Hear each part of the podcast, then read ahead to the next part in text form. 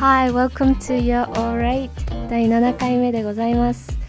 えっ、ー、と今回は英語はイメージで覚えようというタイトルなんですけども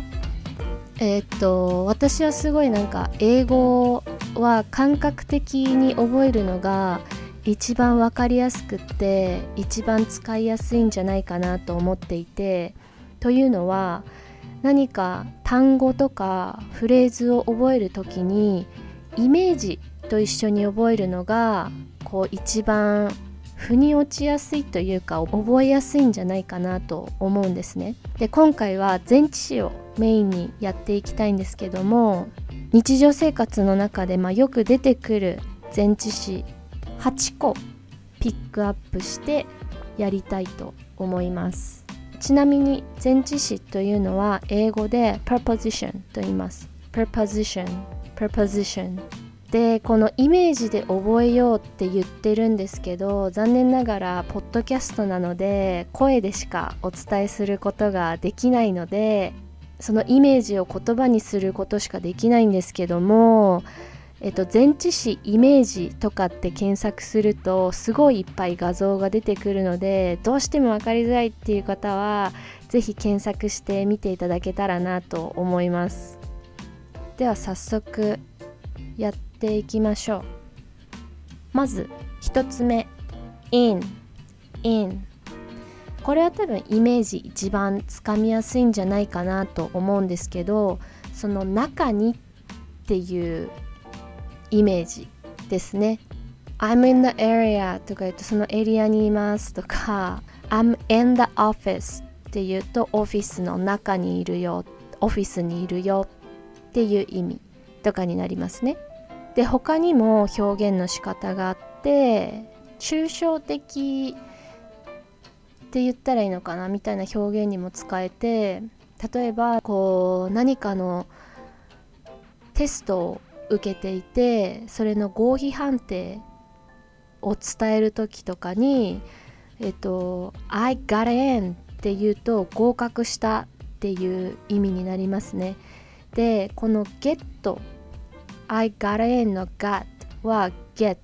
の過去形なんですけど「get」っていうのは「得る」っていう意味ですよねその「get」の後に来るまあ、ものだったりシチュエーションみたいなのを得るっていう意味なので I got in っていうとその中に入った状態を得ましたっていうイメージになりますよね。っていうことはつまり合格したっていうことですよね。とかあと他の例では例えば I'm in っていうと友達同士で何か予定を組んでいたとしてこの日あそこ行こうよとか何しようよっていう予定を立てている時に「Oh yeah I'm in」って言うと私も参加するみたいな私も入れてみたいな意味になりますなので私がそれに入った状態になるっていうイメージですよね。なので I'm in って言うと私も参加するよっていう意味になります。in はまあ結構イメージはつかみやすいんじゃないかなと思うんですがじゃあ次2つ目。at at これもよく聞きますよね。I'm at home って言うと家にいるよとか I'm at the restaurant って言うとレストランにいるよ。でここでこれ in とちょっとコンフューズしやすい単語なんじゃないかなと思うんですが例を出すと I'm at the restaurant っていうとレストランにいるよっていう意味になりますがじゃあ I'm in the restaurant と I'm at the restaurant って何が違うのって結構 confuse 混乱しちゃうんじゃないかなってと思うんですけどここで一つの例なんですが例えば私が友達とそのレストランで待ち合わせをしていてもうすでに私がそこに着いていたとしますよね。で私はレストランの中で友達を待っています。で友達は今向かってきているところです。でその友達から私に連絡が来ました。で例えばその友達が「Hey, are you there? I'm close」って言ってきたとします「Are you there?」っていうのはそこにいるっていう意味で I'm close って言うともうすぐ着くよっていう意味ですねで Are you there? I'm close って言われた時にそこでもし私が I'm at the restaurant って言うと中にいるのか外で待っているのかがこうぼんやりしているはっきりしないんですねなので Oh yeah I'm in the restaurant so come on in みたいな I'm in the restaurant って言うとレストランの中にいるっていうことが伝えられますよね。なのでそういう、えっと、前置詞を変えるだけでこのニュアンスを伝えられるんですよ。もしくは、まあ、I'm inside で I'm inside the restaurant って言ってもいいんですけど I'm at the restaurant って言うと、まあ、中にいるのかその外にいるのかがこういまいちわからない。なのでちょっとなんかまあぼんやりしてるというかそのその辺にいますっていう感じその辺にありますっていう状態になるんですよね。at っていうのはこうその at 以降のそのポイントとそのちょっと周りを含めたエリアを示す表現かなと思います。で at 時間を言う時にも使えて I had dinner at 8とかって言った8時にご飯を食べました。ディナーを食べました。って感じに訳されると思うんですが8時にディナーを食べたっていうのも8時きっかりにディナーを食べて食べ終わったっていうことではないじゃないですか。その一連の動作が8時ぐらいに起こりましたよみたいな感じでこう8時のポイントだけではなくってその前後もまあ含まれますよね。なので at はこうそのポイントとそのちょっと周りというかその前後みたいなのを含めたエリアみたいなイメージですね。で3つ目 on on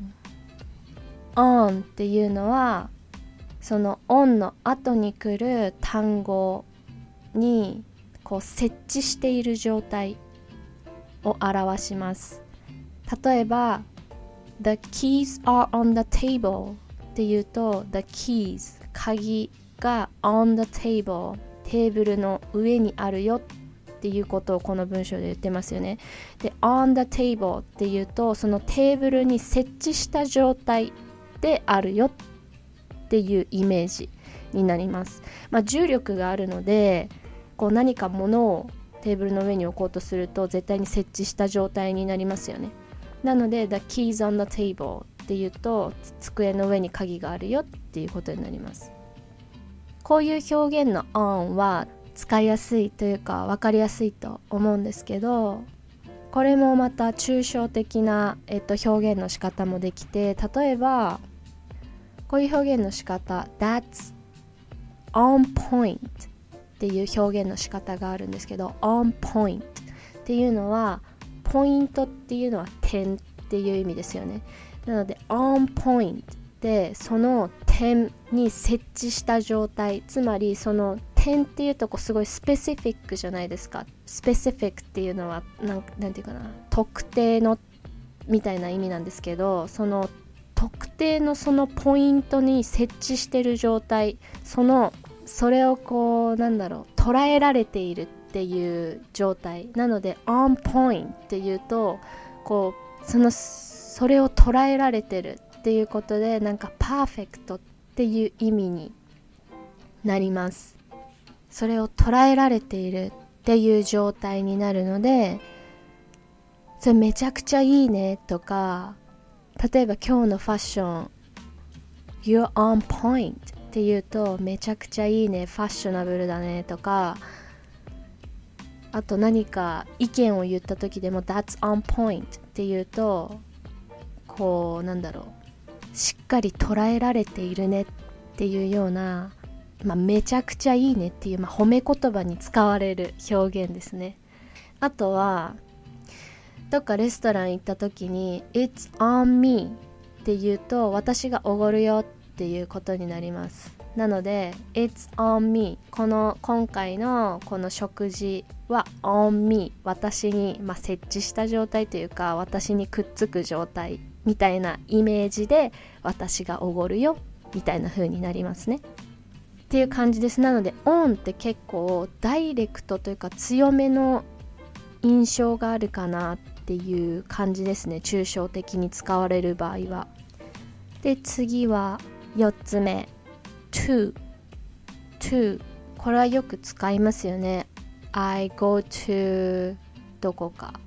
とかよく使いますよね。で to のイメージはえっとその to 以降の場所もしくはシチュエーションみたいなものにこう矢印が向かっていっている状態を表しますなので I go to the station っていうとその駅に行く向かっていくっていう状態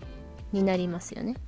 まあ、to はよく使う前置詞だしつかみやすいそのイメージはつかみやすいかなと思うんですけどでここで5つ目 into into これは最初の in と今やった to をこう合体させた前置詞ですよね。into イメージもその通りで in はこう中にっていう意味でしたよね。で to はこの矢印が向かっていくそこに向かっていくっていう状態。だからもっとこう中に入り込んでいくっていうイメージですね。into えっと前回のエピソードで出たフレーズがあるんですけど run into run into っていう表現がありましたよね。run into っていうのはまあ、前回の表現の中では偶然に出くわすとか会うばったり会うとかっていう意味だったんですけどだけじゃなくってもこう本当に実際に例えばこう自転車が私にぶつかってきたっていう時とか「A bike ran into me」っていうとこうまさにバイクが私にこう衝突してきたっていう意味でも使われます。っていうこの into ってだからこう入り込んでくるっていうようなイメージなんですよね。でこれも抽象的な、えーと、表現にも使えて例えば「I'm into you」「I'm into you」っていうと「あなたに夢中です」みたいな表現になりますね。into you もあなたの中に入り込んでいってしまってる状態なのでもうあなたに夢中ですっていう意味になります I'm into you とか、まあ、I got into I got into a situation which でまあこの which の後にそのシチュエーションの説明を加えるといいんですがそこは一旦置いといて I got into a situation っていうと、まあ、このシチュエーションに入り込んでいってしまった。でさっきも言いましたけど got っていうのはその状態を得た状態。になったっていうことなので I got into a situation っていうとそのシチュエーションに入り込んでいっている状態を得たっていうことになりますよね。でこれだけだとどういうシチュエーションってなっちゃうので I got into a situation which でこの後にシチュエーションの説明を加えるといいですね。例えば I got into a situation which made me sad とかすごいシンプルな言い方をすると。っていう感じですね。I got into a situation which made me sad で悲しい私のことを悲しくさせたシチュエーションに入り込んでしまった。みたいな感じですかね。で6個目。over over over っていうのはこう何かのものがこうあってそれを超えていくっていうイメージです。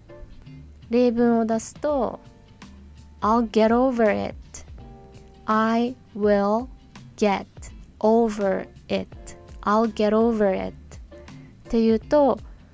その it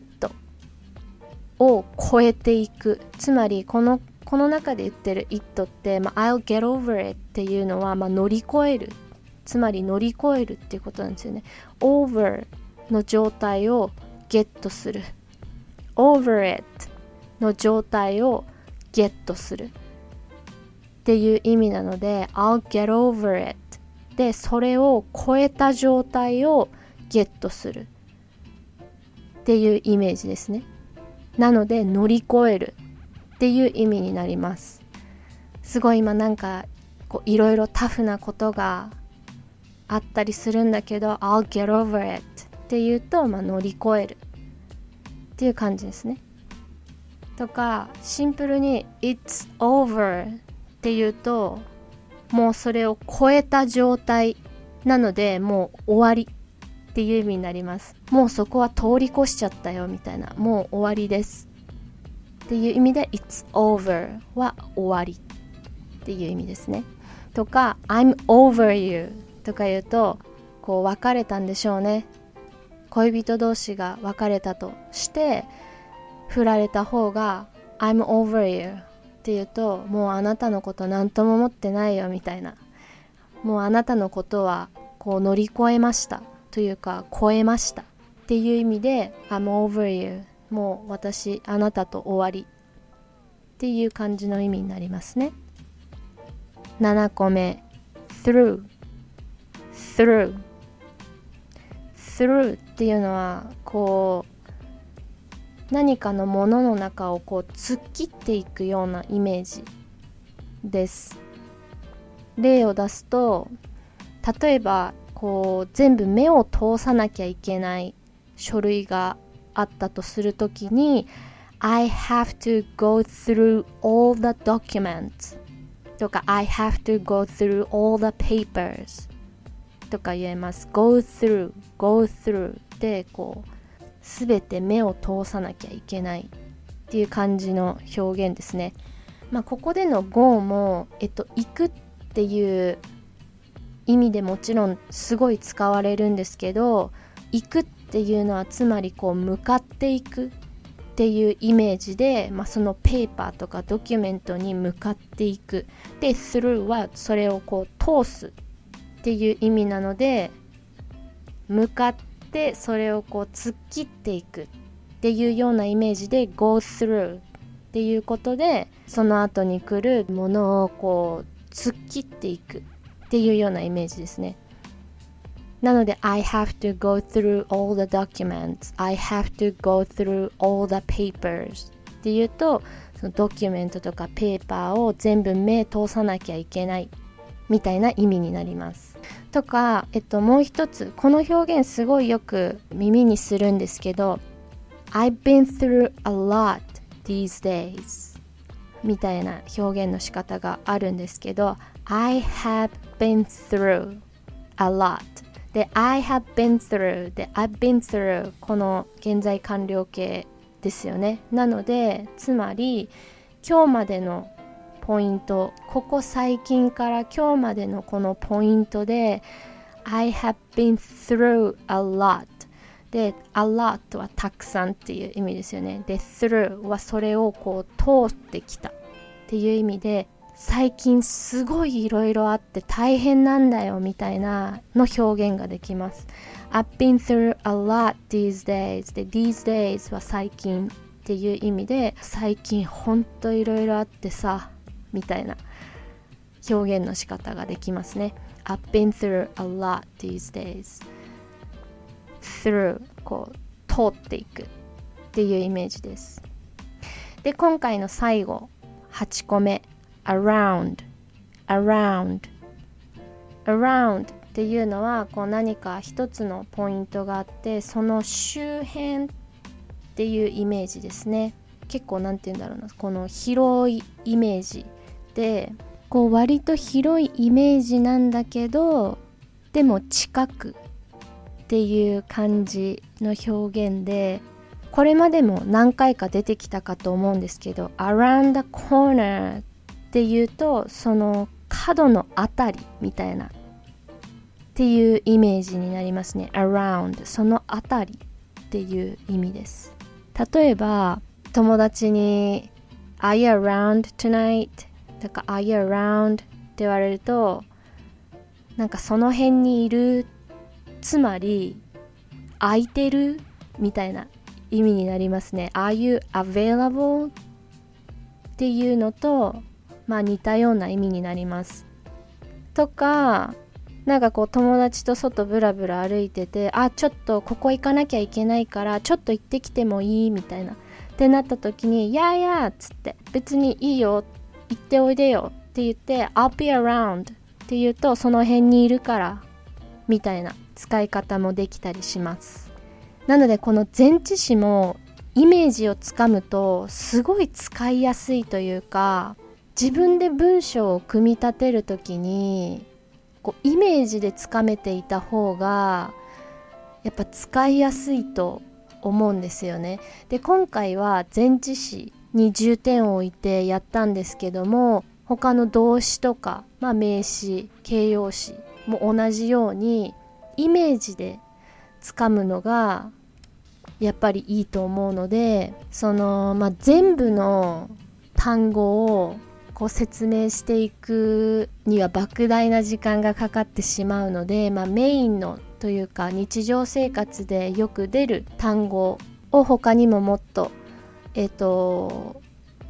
いくつかのエピソードの中で説明していきたいなと思っております。が今回は前置詞ということでやっていきました。ということで今回前置詞をイメージで覚えようということでやったんですが最後におさらいさらっとしたいと思います。まず1つ目 in がその中にっていうイメージですね。で2つ目 at が1つのポイントがあって、まあ、そのポイントとその近くもしくはその前後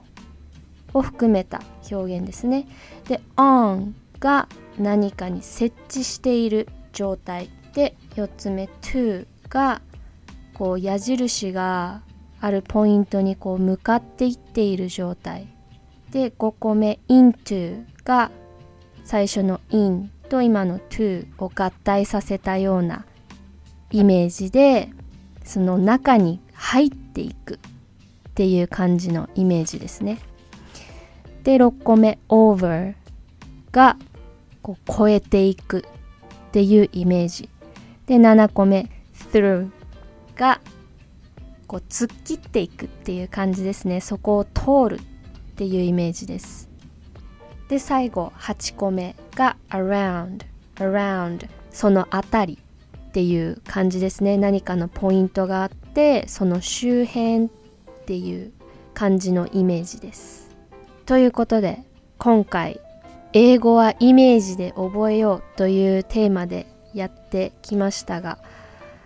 えっ、ー、とさっきも言ったんですけども、まあ、前置詞だけじゃなくて基本的には単語を覚える時にイメージで覚えた方がこうしっくりきやすいんじゃないかなと私は思うんですよね。前のエピソードでも言ったんですけどこうグループ分けして単語を覚えるといいですよっていう話をしたんですけどもまあ、それと今回のこの感覚で覚えようっていうのはやっぱ関連してると思うんですけど直訳した日本語を覚えるんじゃなくて感覚で覚えていくのが一番英語を使えるようになる近道なんじゃないかなと思っております。のでまた今回前置詞だったんですけども次動詞だったり、まあ、形容詞とか他の単語もやっていきたいなと思っております。それでは今回これで。終わりにしたいと思います。ありがとうございました。また1週間後です。Have a good one.